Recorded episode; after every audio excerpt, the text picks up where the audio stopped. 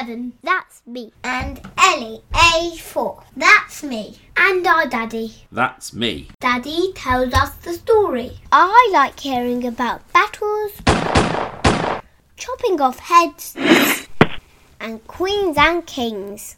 I add in the funny bits, the disgusting bits, and if Daddy gets boring, I tell him. This week we watch Pocahontas. Ah, yes, Daddy homeschooling. It's a Disney cartoon, not homeschooling. It is based on a true story. What bits are true? This week is the anniversary of the founding of Jamestown, so it's a good time to tell the story. Is it an important part of history? Yes. The Jamestown colony became the United States of America. You're jumping ahead. 400 years ago, England did not have any colonies. What's a colony? It's when you find land and make it part of your own country by having your own people live there. The English decided it was about time they got their own colonies, like the Spanish. We learned in the Columbus episode about how Spain found gold in South America. North America had hardly been settled by any European country. The English hoped they would discover gold there too. They started by sending 200 settlers to America on board three ships in 1607. The ships arrived in a part of America called Virginia. They found a place to build a colony that was easy to defend. Who were they afraid of? The Spanish and the people already living in America. People use different names for those already living in America. We are going to call them the Powhatan Indians because that's what the National Park Service of Jamestown calls them today. What would you think if you were a Powhatan Indian and English settlers came to your land? I would feel angry. They were in my land. I would want them to leave. Maybe they could all be friends and have things to swap. The Powhatan Indians felt all of these things. Sometimes they were friendly to the English, sometimes they were their enemies. When the English landed, they built a fort. It was shaped like a triangle with cannon on each corner. The Powhatan Indians did not have any guns, and so the settlers were safe in the fort. They built a town inside the fort. They called the whole place Jamestown after King James of England.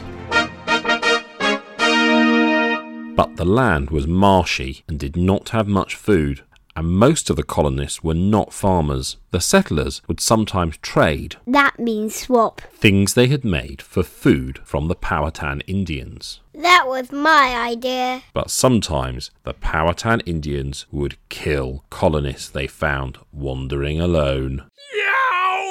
That was my idea. That winter, the colony began to run out of food. More settlers arrived too. More mouths to feed. The settlers started to starve to death. There was a terrible fire, and most of the settlement burned down. The colonists spent the winter living in the charred ruins. One of the colony's leaders was called John Smith.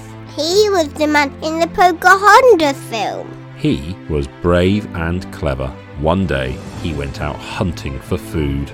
He was captured by the Powhatan Indians. Uh oh. One of the Powhatan Indians was a young girl called Pocahontas. She was about 12 years old. She was the daughter of Chief Powhatan, who was the leader of the Powhatan Indians. Chief Powhatan decided to kill John Smith. Later, John Smith wrote what happened next. Two great stones were brought before Chief Powhatan. I was dragged to the stones. They laid my head on them, and then they got their wooden clubs ready to beat out my brains. Pocahontas, the king's dearest daughter, begged them to stop. She took my head in her arms and laid her body on top of mine to save me from death. Chief Powhatan loved his daughter, so he released John Smith. John Smith and Pocahontas became friends. In the Pocahontas film, they fall in love. In real life, they were probably just good friends. John Smith was a grown up and Pocahontas was still a young girl. During that first terrible winter, Pocahontas often visited the camp. She used to play with the other children. She did more than play. John Smith wrote later, Every four or five days, Pocahontas and her friends brought me so much food that they saved the lives of people who otherwise would have starved to death. Wow, Pocahontas saved the colonists. In 1608, more ships arrived, bringing skilled craftsmen. They could make things to trade, but the colonists still did not do enough to prepare for winter. Instead, they dug hole after hole looking for gold. Just like in the film. They should have collected food for the winter. Some of the settlers were also lazy. By now, John Smith was in charge, and he made a new rule. He who will not work will not eat. I bet that made people work harder. Because John Smith was friends with Pocahontas, the Powhatan Indians were willing to trade food with the colony. But then there was an accident. John Smith was out in his canoe exploring. Suddenly, some gunpowder in his canoe exploded. John Smith was wounded. He had to leave for England to get better. And that's when, in the end of the film, he goes home. With John Smith gone, the English had lost their friend with the Powhatan Indians. Pocahontas stopped visiting. Chief Powhatan decided to starve the settlers. He killed anyone he found outside the fort.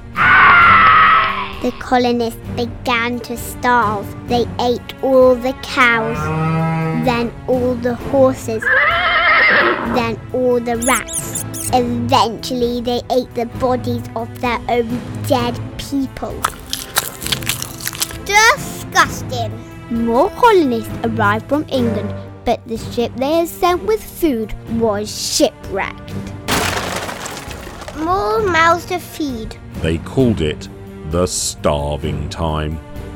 Of the 500 settlers, less than 60 were still alive by the end of winter. By the summer of 1610, the survivors had had enough. They decided to go home. They boarded a ship for England.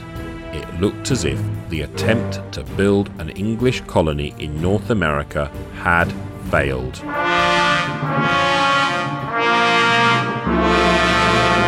Meanwhile, let's get back to the story of John Smith. He had gone back to London with his wound. While there, he had written an exciting book about his adventures with Pocahontas. Some people think he exaggerated his adventures to make the book more exciting. But people in England loved his book.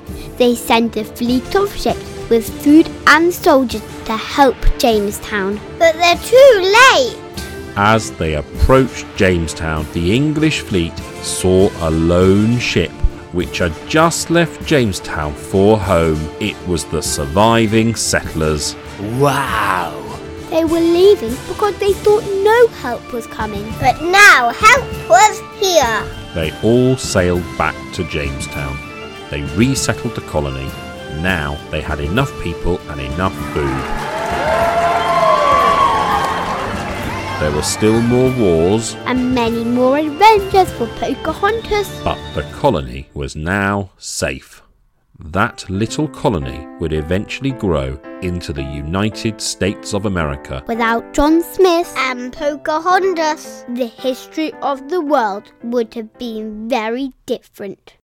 Sailing the ship to Virginia shore, oh, where John Smith does cry. Carry the man of a new colony away from these shores, bye bye. Strong are the tribes, marshy the ground, starvation it walks the land. Work must they now, making the land the colony of Jamestown. Sailing the ship to Virginia shore, all where John Smith does cry.